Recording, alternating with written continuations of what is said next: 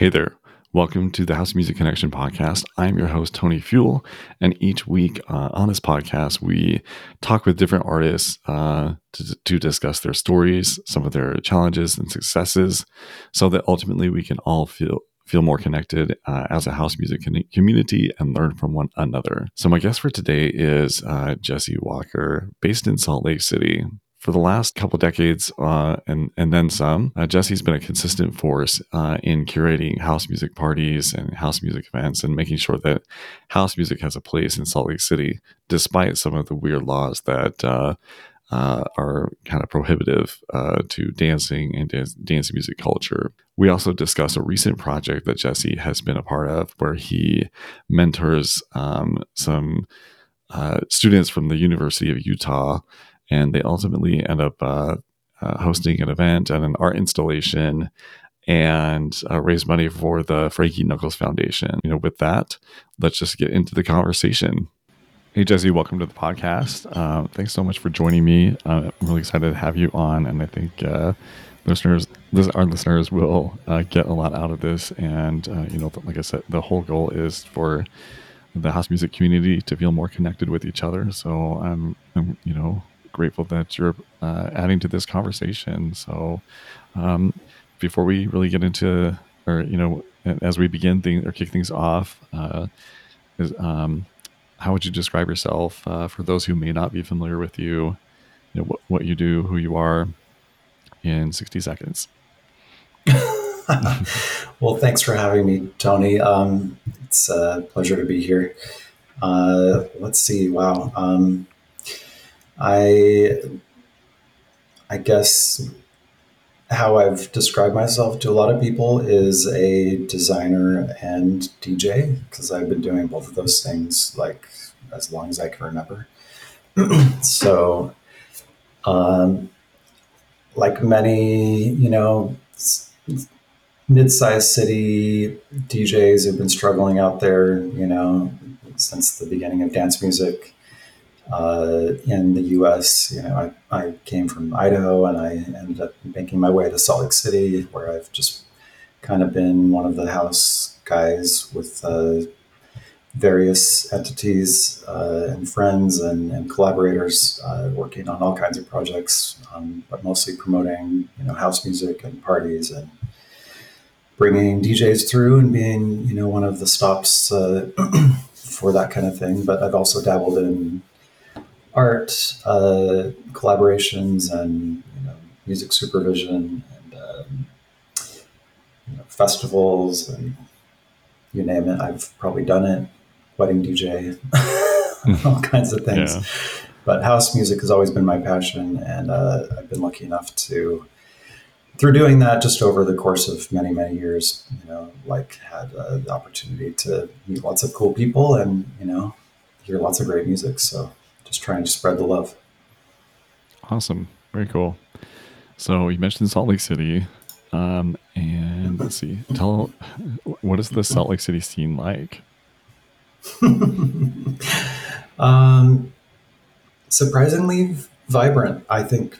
Uh, you know, even going back to the 80s, I think, you know, bands that would come through Salt Lake, uh, synth bands in particular, um, like you know Depeche Mode and Erasure would get some of the biggest uh, audiences in the country, mm. and would consistently come back just you know and remember that Salt Lake had a hunger for music and a message uh, that was you know coming you know from artists that you know kind of signaled a lot of the repression and uh, angst that is, you know, in a lot of suburban, you know, white, predominantly, you know, uh, places in America. um, but it has changed and evolved over the years, and um, you know, there was a lot, a lot of punk, and uh, you know, because of the Mormon Church, there's like a, a uh, very vibrant counterculture. Um, so I mm-hmm. always tell people that it's, uh, you know, it's kind of fascinating that a lot of the subcultures in the city kind of band together because we have a common sort of uh, I don't, I don't want to say enemy, but like, you know, mm-hmm. the Mormon church is a very heavy hand in the legislature and, and the mm-hmm. laws and liquor laws and kind of, you know, there was a bit of a no fun aspect to the, you know, after parties and the, you know, just clubbing in general um, throughout the years. So, you know, you find a lot of these communities uh, uh, holding hands and, you know, there's a lot of, uh, you know, working together in a weird way. Like you will see the same person at a punk show at a rave the next night, and you know, or at a goth club or whatever, like back in the days. So cool. I love that it's small enough to have that crossover, and um, but yeah, the, the community is always vibrant, and you know, today we have. Um, much more multicultural uh, across the spectrum, people coming up doing really cool shit, and um, you know, people doing hi-fi hi-fi sound system after hours, bringing you know Michael Serafini through to do disco mm after hours and horse meat disco. I played with three times, you know, there. So nice. it's like or twice. Sorry. Um. Uh, yeah, I mean, it's surprising. So. Yeah. So. Um, you mentioned the challenges of like the liquor laws and whatnot. I, I so I, I, spent a little bit of time in Salt Lake City, and I remember at one time there was you had to have like a membership, like to be able to like have a nightclub or like a bar or like be able, to be able to serve liquor. Is that still the case? Uh, think of it as like voter suppression. mm. like imagine going to vote and they ask you for ten forms of ID until you mm. just give up. So there was just you know there was an extra rule in place that you had to have either buy a membership it was a private club license. Or then they started doing a thing where the door guy could actually be represent somebody that had a membership and sponsor you. Mm. And then you had to like write down your name and phone number and like, you know, it was just silly, silliness. Mm. Um, and we've had a myriad of very obtuse laws come into place. One was called the Zion Curtain, where like in a restaurant you couldn't, you know, see somebody mixing a cocktail. So mm.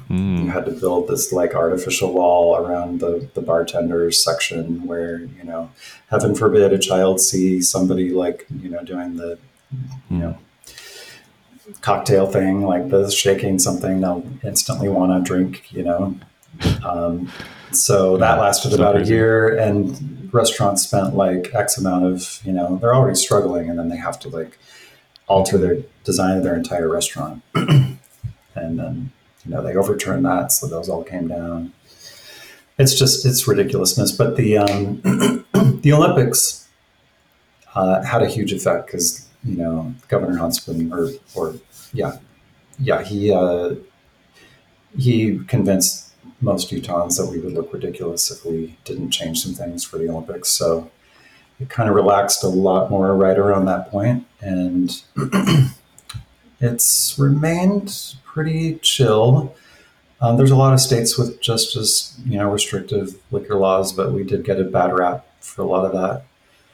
Um, and surprisingly, when it comes to like after hours, in the 90s, they were prevalent.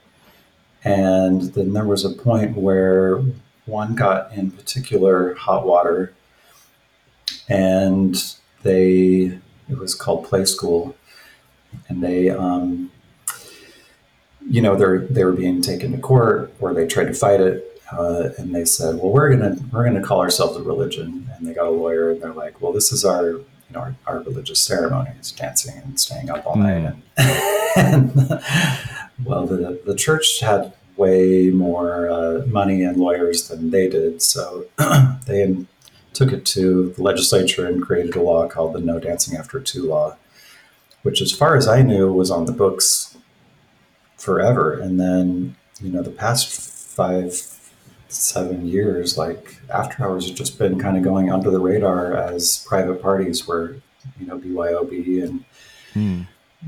everyone's respectful. I've never seen anything go down that would be, you know, dangerous. And, you know, I hope it stays that way. It's it's it's really magical actually after dark in Salt Lake.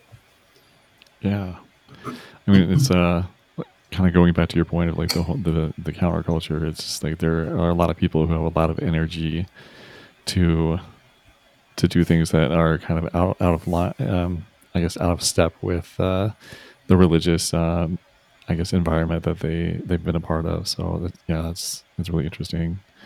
So um, let's see. So you've been in Salt Lake City for what? I guess when did you first, I, I guess, become involved in the Salt Lake City scene? Uh, well, I was in Idaho Falls, you know, mm-hmm. being a rebellious teenager misfit. Um, when you know, I was in a high school band. I'm just starting here because it's kind of leads into my how I got to Salt Lake. But um, you know, it's funny to think how long I'd been doing events because I was always in the performing arts. I grew up playing piano and singing in choirs and you know doing ballet and jazz dance and all kinds of musical stuff thanks to my my parents. Um, and my band decided that we wanted to bring some bands to Salt Lake, or sorry, Idaho Falls, and we threw a, a big kind of festival called the Idaho Falls Alternative Music Festival. And I was 16, and it was like a massive success for, you know, what we thought was we had no idea what to expect. Mm-hmm. And so that was that's how I got my first taste of like promoting parties. mm-hmm. Then I went away to pick pineapples in Hawaii in Hawaii for six months uh, with a troubled teen program that the church was involved in and has now been shut down for a myriad of reasons, but it's basically mm. child labor. mm. and uh, my older brother was the true hellion, and I ended up you know, just going as the second or third son that they sent away every summer to get some work experience. But, you know, mm. I, I freaking loved it because I was in a tropical island versus like the middle of Podunk, Idaho. Yeah. Came back and, you know, my whole world had changed. I had turned 16 and um, it was 1991 and rave was just taking off and I ran into this uh, whole party scene that was popping up uh, through Jared Gold, who was a you know a rave clothing designer and uh, all around you know creative genius. Big fan of Andy Warhol and you know Studio 54 and like was just bringing all these ideas and funneling them into Idaho of all places like mm. and this was happening you know a lot of a lot of places across the country um, but it just was mind blowing to me. I went to my first rave at like a college uh, dance club called the Galleria in Rexburg, Idaho, which is like a you know 35 minute drive out of town with some friends in a car, and then you know I was like, what just happened? I saw DJs for the first time, mm. and I was already into dance music and you know collecting you know extended remixes from Depeche Mode and and Erasure and Janet Jackson and any, mm. anything I could get my hands on.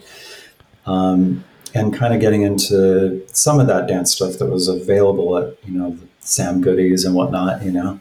Yeah. Uh, and I just, you know, I was like, this is, this is my life now. Like, so mm. I ended up hanging out with Jared Gold a lot. And incidentally, I played a party for him um, on New Year's Eve 30 years ago this uh, this New Year's Eve will be the anniversary of my first time wow. DJing. Congratulations so, for that milestone. That's amazing. Yeah, I have a feeling there's a lot of DJs that are getting a lot of milestones in the next few years here since yeah. it all kind of popped up around the early 90s, right? Mm-hmm. Uh, so um, he ended up, you know, moving to uh, Salt Lake City and getting involved in the club scene, and he wanted to make clothes and sell them to a wider market. And so I kind of picked up the torch and threw parties in Idaho for a little while, and kind of realized that it was a zero sum game for me as well. And so I ended up moving with my girlfriend to Salt Lake and, you know, worked with him in nightclubs and, you know, one of my jobs was just basically to screw in light bulbs and paint every room a different color every week and put up decorations mm. and you know it was uh, i got to see all kinds of crazy stuff. And oh, sure, yeah. Uh, yeah, I kind of transitioned from renegade parties in the middle of nowhere to huge super clubs in downtown Salt Lake that were, you know, it's four or five room, mm. everything, different different music style every week and getting promos from the DJs there and making connections. And that's where I met, you know, some, some of the mentors that, that helped me out as a young DJ. So was that, um, I guess around, so a lot of people may not know that Kaskade was, um, spent a lot of time or spent some time in, in Salt Lake City. I think he went to the University University of Utah, I believe. And then was it around that time that you were, I guess, figuring out your your place in the scene at the time? Uh, that is actually so. I went back to Idaho for almost a year. Tried to do some stuff again there, and then I moved back to Salt Lake and that's kind of when I met Ryan through a party that he was throwing at the Manhattan Club. You know, he did a Monday night disco party that was hugely popular. Mm. It hmm. was kind of a not quite a beer bust, uh, but it was. I mean, this club was amazing. It was a it. Nothing had changed in the Manhattan Club since the 40s mm. or 50s and it was like a classic jazz you know smoky downstairs all red carpet you know spackled ceiling vinyl red booths and if you can imagine like the college crowd an early version of like hipster mm. like they had seen the glory of how amazing and divey it was and kind of became the the place to be on mondays mm. um, and ryan would play vinyl every week and uh, got to know him a little bit. And, you know, he told me how he was repping um, for OM Records in San Francisco and, you know, producing his own music. And he gave me a bunch mm-hmm. of vinyl, like from the back room one day. And uh, so, you know, I ended up playing a party for him and then asked him if I could do any night of the week at the Manhattan if there was anything available. And he gave me the opportunity to do a Tuesday night party, which I did with a friend of mine that I met at a record store named Sergio Hernandez from Chicago, who was living and working in Salt Lake for a couple years, and one of my dear mentors who taught me all about the Chicago house history and scene. Nice. And we called that party New City Movement, which was sort of the inspiration for what I've been doing ever since, which was like how do we funnel just even the remote idea of house music and house culture and things that are not happening in Salt Lake into Salt Lake City. Mm-hmm.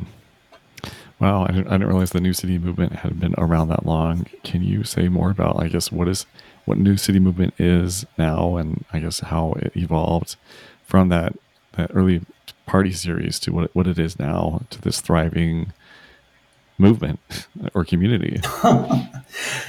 uh, that's being generous, but yeah, I think it, it, we have left our mark for sure. There's a, a long legacy of you know, basically just you know a, a promotion non non right? Like uh, just a, a name for a crew that is ebbed and flowed, and you know me and collaborator DJs, you know Nick James, I did a long party with. Um, uh, you know Sergio and now you know uh, Gizmo and and Matthew Fitt have been some people that I've worked with and, and several amazing female DJs in the city. Uh, it's always just been about like fostering new talent and kind of keeping something on the regular, you know, happening in the city. Mm-hmm. That's pretty aimed at you know, good quality house and techno and mm. dabble in some disco here and there. And we work pretty closely with some other crews, Social Disco Clubs, one of them. And uh, you know, they do amazing stuff. And we have a lot of crossover there as well. So cool. So has uh, New City Movement been, I, I guess, uh, hosting events uh, for, I guess, continuously for this this 20 plus year period or was there any like period of breaks or anything like that?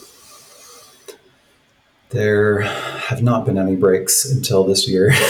Mm. Actually, we haven't stopped at all. I just moved to another country and kind of handed the keys to uh, Matthew and said, "You go ahead and keep things going if you want for a while." But yeah, uh, it's funny. I was I was getting tired like of promoting parties when I met Matthew like some seven eight years ago, and mm-hmm. you know he kind of gave me an, a, a new lease on life and was like, "I'll help you. I'll I'll be there." And you know, and he really has. He's like mm. made a whole new, tapped a whole new vein of you know DJs and, and techno and uh, coming from the Detroit area, Kalamazoo. Like he's uh, he's he's he's really blossomed himself as a DJ. Now he's producing. He's just put out you know three EPs and uh, nice yeah, one of the most amazing, talented, um, genuine, uh, lovely people, and also just a, a, huge mentor in the community as well. He's taken on a lot of young DJs, and I do that in a different way. But he literally will invite DJs over to his house and let them use all of his equipment and borrow it. And whereas I'm kind of OCD about my shit, and because yeah. I've seen too much of it disappear over the years or yeah. get hammered. But but God bless him, like he's he's amazing. Very cool. So I guess um, what do you think have been some of the factors that have helped New City Movement succeed? I guess what, and then I guess so. There, I guess I have a couple of questions. Uh, how has how what what factors have helped New City communities succeed, and then I guess um, how do you go about promoting events? I guess those are two two kind of separate questions. Um, I think the success, if you can say that we've been successful in anything, it's just like perseverance, like literally just not uh, not stopping and constantly, you know, being involved and. Uh, you know, supporting other people too, like always trying to go out to other parties and see what's popping and, you know, not be afraid of new styles of music and you know, younger people and clubs and after hours and day parties and, you know, like we've, we've touched and been a part of a lot of different scenes in the city and been, even been involved with the city itself on a number of levels. So you know, gay pride's always been a huge thing for us. Um, hmm. New Year's Eve, uh, we do a huge annual event called the Bunny Hop, which is a huge Easter Sunday fundraiser. Thirteen hmm. years. Um, so that's uh, one of the biggest parties in the city every year. Like, uh, you know, we had a mile long line last year to get in, and people could not get in for most of the day, like, and we're still wearing smiles when they finally arrived in the doors, like it's five or six p.m. and we opened at eleven. Mm. I was like, "What is? How did this become what it is now?"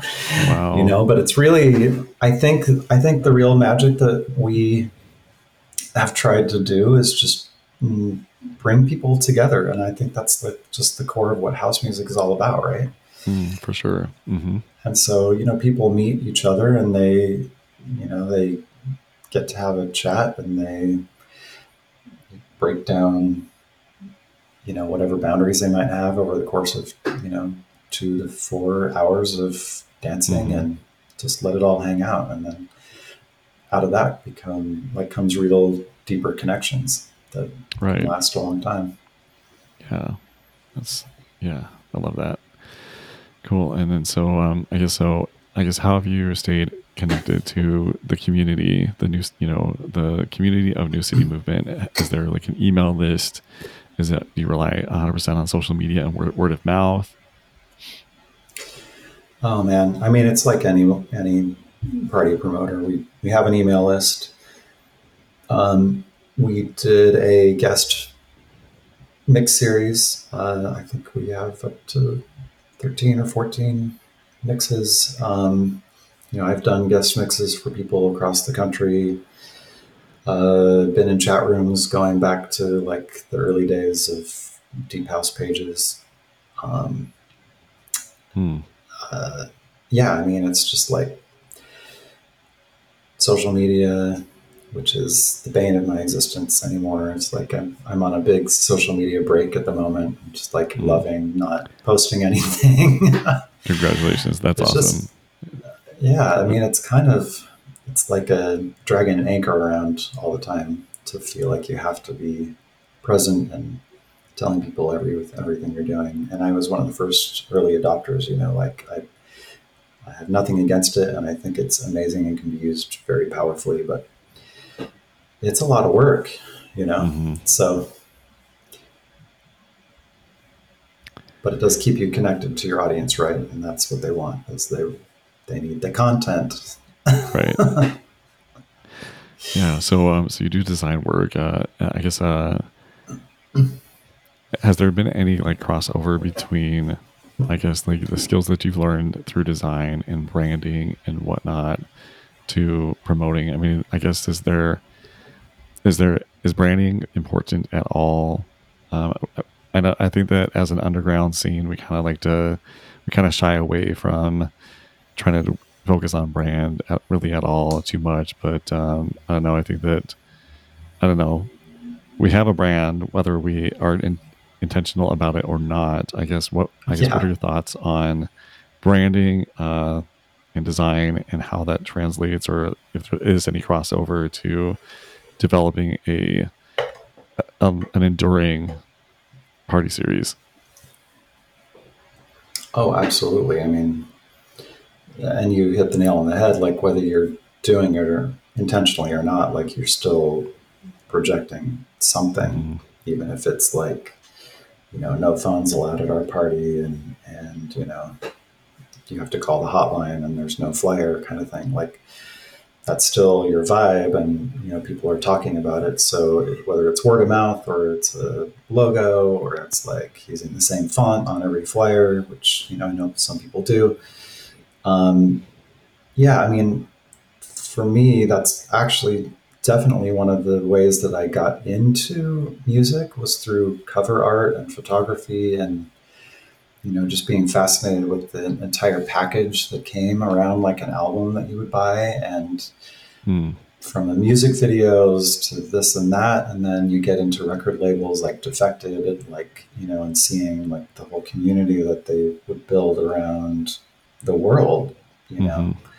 With consistent packaging and like you know the artists that they booked and the remixers. So i think that's kind of part of the world that i came out of was trying to ape a lot of that. And because i had no real on the ground reference um, it was this visual component that really was so e- the easiest thing for me to like try and replicate. Like Mm. fake. Um, and eventually you know we became a real boy at some point. Um, Mm. and that's really how we all kind of do it right? You're all just we're all just trying to like you know figure it out. And there really are no rules at the end of the day and that's kind of what's so cool about it like you know just trying to get to the source of the the beat Sure. Cool. I love that. All right. So I I guess I'm kind of changing gears now. My thoughts are kind of random sometimes, but uh, um, so sorry i, I, I, might be uh, rambling too no, um, no, it's good. I love this conversation. So, um, as you've promoted events, um, I guess what advice would you have for DJs who are trying to get booked? What are what are some right ways to go about trying to get booked, and what are some wrong ways of trying to get booked? Uh, I, I'm not the you know judge and juror of how that happens in any given scenario, but I mean, as far as we're concerned, and my experience is, I I always find it helpful when people try to get involved in in the scene that they're they want to get booked in, right? And Mhm. kind of show up and be supportive and you know I think dancing is important. Like, are you there really to just stand on the sidelines and you know, you know, uh, what is it called? Train spot, train spot records, and I mean, not that there's anything wrong with that. You know, definitely be like a music uh, obsessive and and you know be into that. That's your thing. But I think that going there for the music and the getting lost in the, the the vibe and the dance and the people and making friends. I think that's a huge part of it for me. Mm. Um, because that's how people get to know you as a as a person and I think what you're bringing behind the DJ booth is a reflection of how you are in your everyday life and so you know, mm. if you're willing to let people in and then reflect that back out um, through your music like that's a powerful thing for me yeah. So it sounds like authenticity is pretty, I guess, pretty important. Um, yeah. I mean, cool. when you say the wrong way, I mean, don't come in and just be like the expected um, big ego, you know, no experience person. That's that's cute and everything, but you mm-hmm. know, like I don't think it really wins you any points to be demanding and sure not really give anything in return. Yeah. Show up and lift some speakers and like volunteer and like do all that stuff. Like start at the ground level and. there you go. Great value. and be like you said, just a be a part of the scene and the community. Yeah. Cool. You can get other other jobs that way too. yeah, for sure.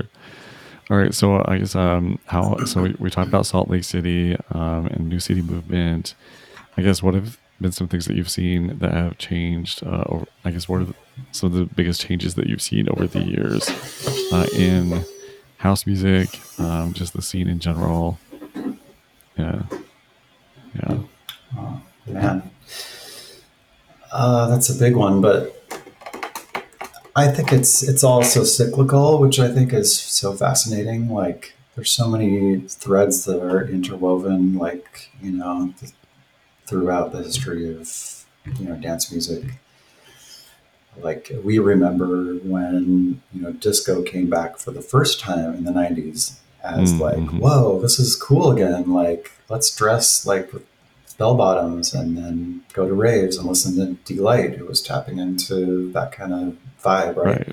Mm-hmm. Um, and so disco never goes away. It's always like permeating everything in some way or another, whether it's like through the quality of the music or the production style or the sound system quality or, you know, just the, I don't know. So, like, take that and transfer it to, you know, rave, the rave scene, which is coming back in so many different strains now, too, like with happy hardcore and like break beats and you know even cheesy Euro dance songs that are making their way onto dance hmm. floors for no apparent reason. Mm. People are like, wait, what? just to like turn heads and everything. I just think it's super fun. Like, I mean, that's what dance music's all about is like keeping you entertained and surprised and happy. And, mm. you know, it's all about creativity. Um, the sky's the limit. So yeah, I, I think that there's there's a lot more democracy in what's happening, which I think mm. is awesome. Um, you know, the dancers, um, not just the promoters, uh, are getting involved in how uh, their parties are shaped and, and promoted, and who's, you know, how, how people get invited or, or let in or, or or who they're reaching out to. I think it's just like it's becoming way more inclusive in like a totally different way, and it's it's very cool. Yeah, cool. Yeah, I can see that over the years. Yeah, yeah, it's it's interesting. I kind of took a long break for a while after um, being in the scene for a while, and then I came back, and it's just. Uh, I think that at the time that I was kind of like, uh, I guess, reinserting myself into the scene. Um, a lot of people also were kind of doing that at the same time. It was just uh, we kind of started our lives and we are kind of at a point and kind of took that break for like home and family and and you know career and all that stuff. And then we kind of got to a place in our, our lives where we could kind of do something again. So um but then mm-hmm. i don't know. It just it just seems like there was like kind of this like big wave i don't know 2015 2016 2017 of people getting reinterested in you know i'll say in air quotes proper house um again. And it's just uh it's, I mean, it's always been there. There's, it's never died or anything, anything like that. Yeah. But uh, when you talk about the cycles, I think that I don't know that there was that like that big wave that came, and we're kind of like seeing at the tail end of that uh, a little bit as as the another generation kind of comes of age and they're more interested in like what was happening in the you know the early 2000s and whatnot. Uh, so yeah, it's kind of it's just interesting to, interesting to think about yeah, like the Spice Girls are suddenly cool again. Um, yeah. But I, I love that period that's been happening, like that you're talking about, where we are suddenly seeing, hearing these um, references back to like classic, you know, garage house, yeah, but like a little tweaked or maybe a little more techy or something. Or um, that's really uh, that's pretty cool, you know, that people are would want to get back into that. So everything new, everything old is new again for sure. I'm always I'm always a big proponent proponent of you know who's using real instruments. Um, mm. I think you can do a lot with synthetic sounds, and but like you know, there's only so many fake you know flutes that I can hear, or mm. you know, like vibraphones or whatever. Like when you hear the real thing, there's like there's just a quality to that is that is you know immutable and and so lasting so like you know a masters at work production you know with like new Nuyorican Soul will just live on forever because mm. it is so such a masterwork, right? Compared to like the track of the week that comes right. out, you know, with the same same vibe as last week. yeah, it's true.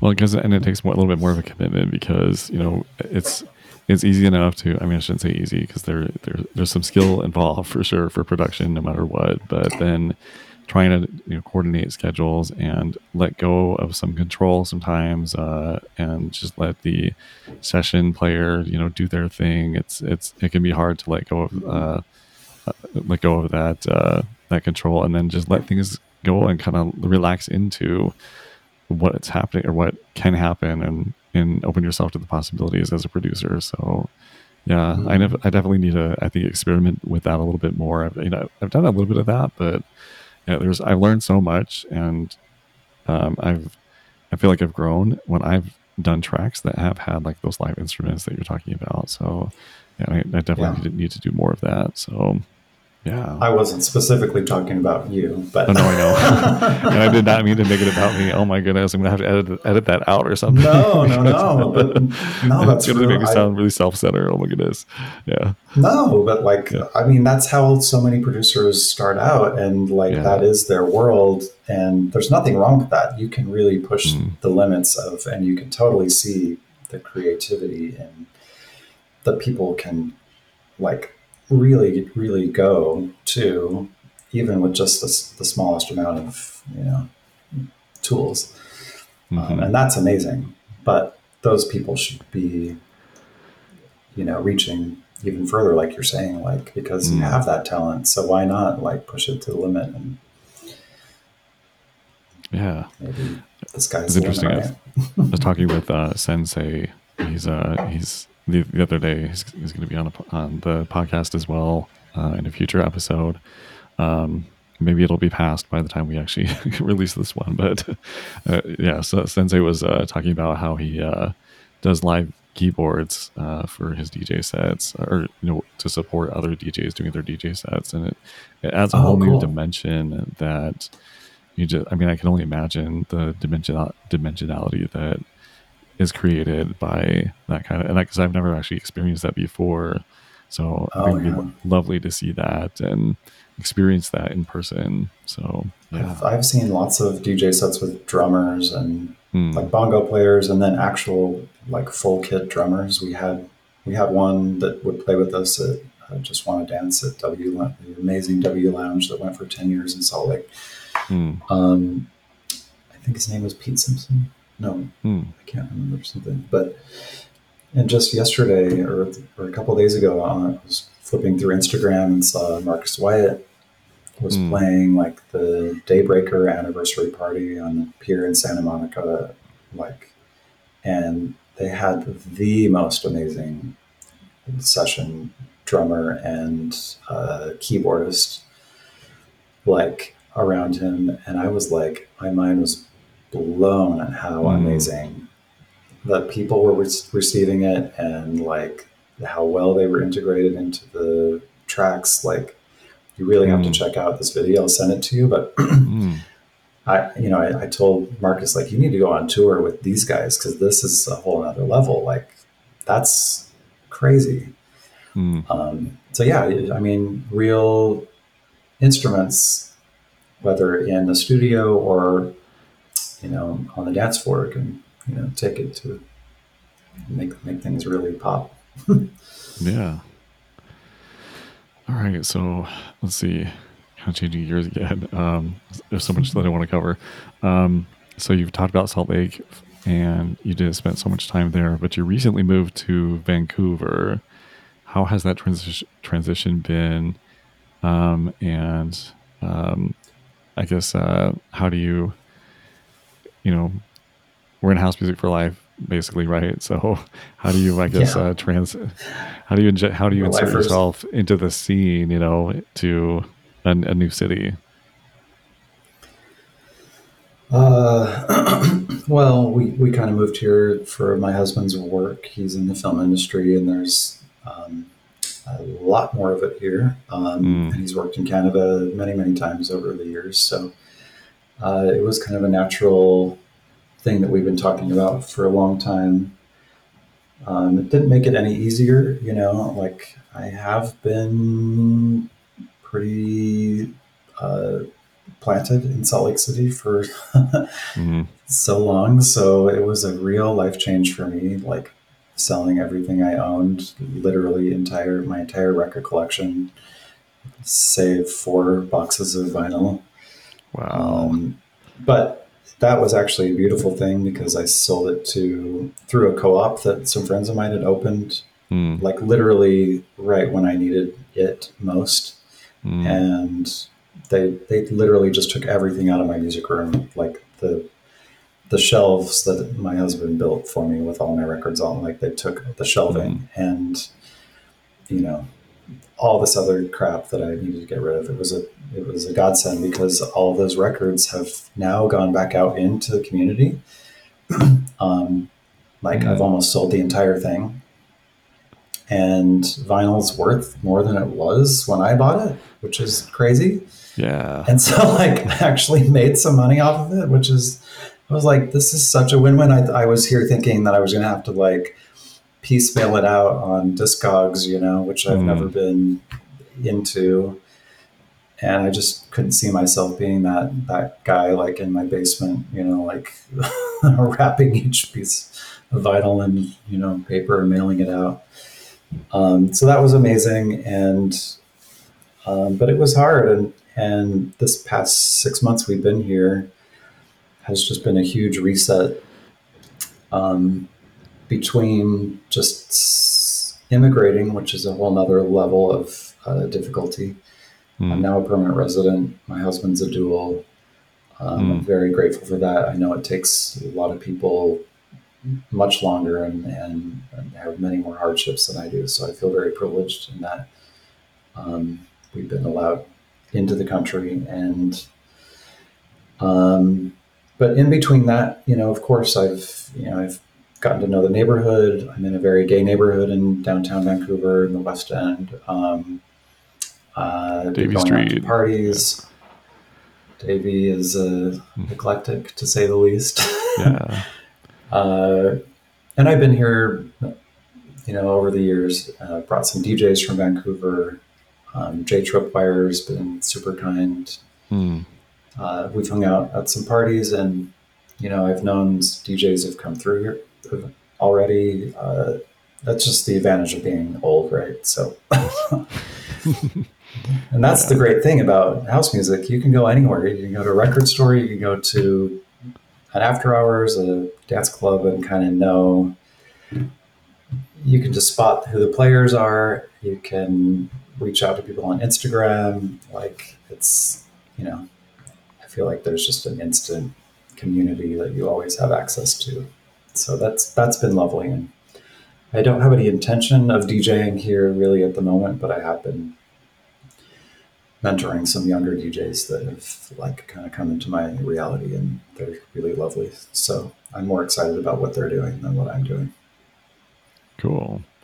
So have you, uh, I don't know, you mentioned earlier about kind of being uh, tired of like you know promoting like all the time like something all the time and so and you finally got the help that you know the team that you needed for new city movement. Do you ever have like the itch do you think that you might have like an itch to uh, promote anything in vancouver or are those days behind you behind you now? Are the promoting days behind you? No they're not. Um, yeah, it's funny. I've I've been working on a separate project that just has slightly different ambitions um, called Neon Rodeo, which mm. grew out of a uh, project that I was brought into at the University of Utah, and um, it was just an amazing experience. And it's like so grateful for that um, introduction to lots of young minds that like really dove into house music history and created an amazing capstone project that like amazingly we got the frankie knuckles foundation involved in mentoring you know these these people these young people and um that's awesome. I think i read about that in so, five magazine five magazine maybe or what or, but there was one publication that like talked about the yeah. the university yeah, of utah frankie knuckles exhibit. Yeah, we got some yeah. press with five, and um, yeah, we're the resident advisor pick for each year that we've been doing this event. Um, the next year, we that that project was called Neon Desert, um, and then we decided to uh, rebrand as Neon Rodeo because there was a, a, festival called Neon Desert. mm. um, and so it's an ever evolving thing. It's not a you know, it's not a solid thing yet that has my name on any dotted line. It's more of a labor of love, and hmm. uh, but we do have some exciting things kind of in the works. So um, I think it's gonna keep evolving and kind of be interesting, and maybe even tap into more art and interactive uh, installation type hmm. stuff, and maybe less of a less of a urban dance music festival. Sure. So, um, can you say more about that Frankie Knuckles ex- exhibit? Because not, you know, not everyone had the opportunity to experience that. And what was that like? I mean, what was the, I guess, what were the components of that exhibit? And I guess walk us through the, the, I guess, how it worked and what did it look like? Well, yeah, I was, I mean, I was brought in as an advisor just as someone who'd been, you know, on the scene in Salt Lake for as long as I had. So I, I contributed what I had to offer. Um, and these students, I think there were maybe 11 of them or so.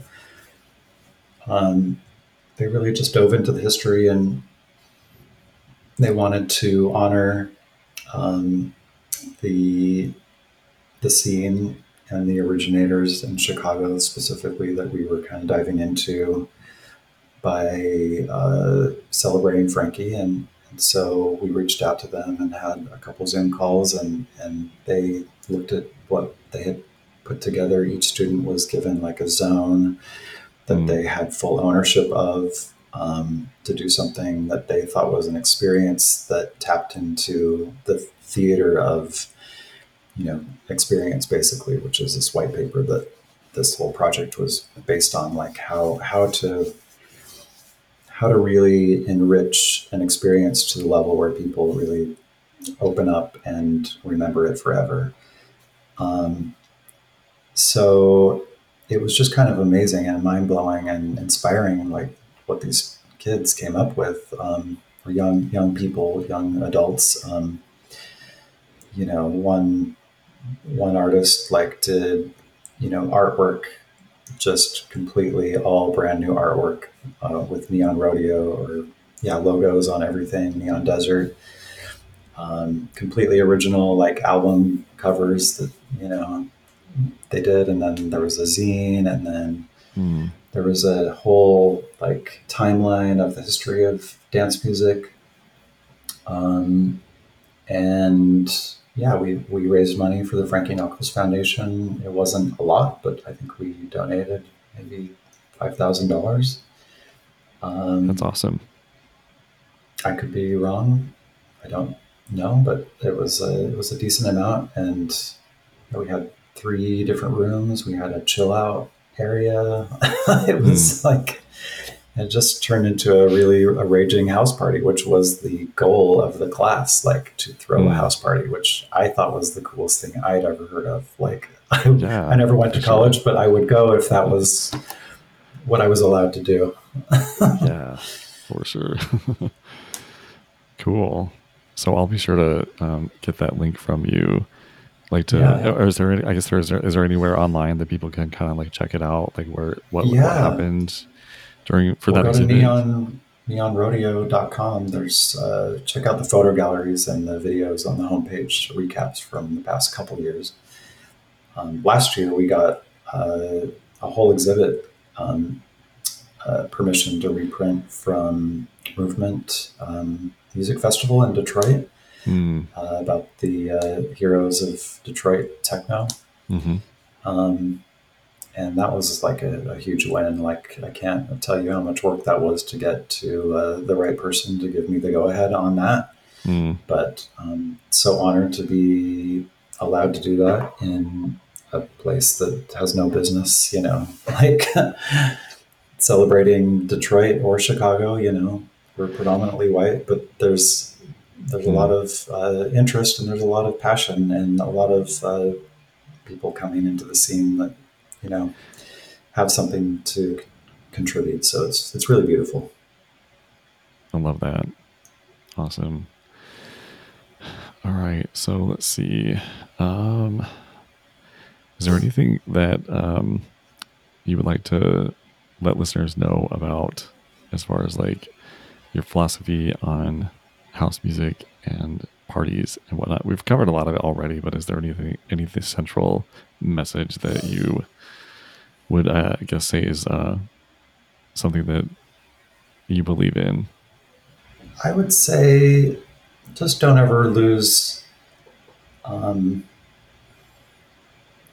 always stay in like contact with your inner, you know, Mm, child or the dancer that you, you know, that first experience you had with house music that really touched you, um, Mm. that made you um, have a transcendent experience. Like, don't forget that that's the reason you're doing it, and Mm. that um, that you also are allowed to go back to that place for your own selfish reasons. mm, Um, and it's not just about creating, uh, you know, or, or doing something for your, you know, your own um, aggrandizement or, you know, Mhm. or, or being popular or, or, you know, being famous or whatever. Like that should, that should always be your touchstone, right? To like go back to that and whether it's just for yourself, but also to share it with other people. Mm, I love that. Very cool. Thank you so much, and thanks for uh, you know uh, agreeing to do this podcast. Of course. Yeah. Anytime. All right, All right.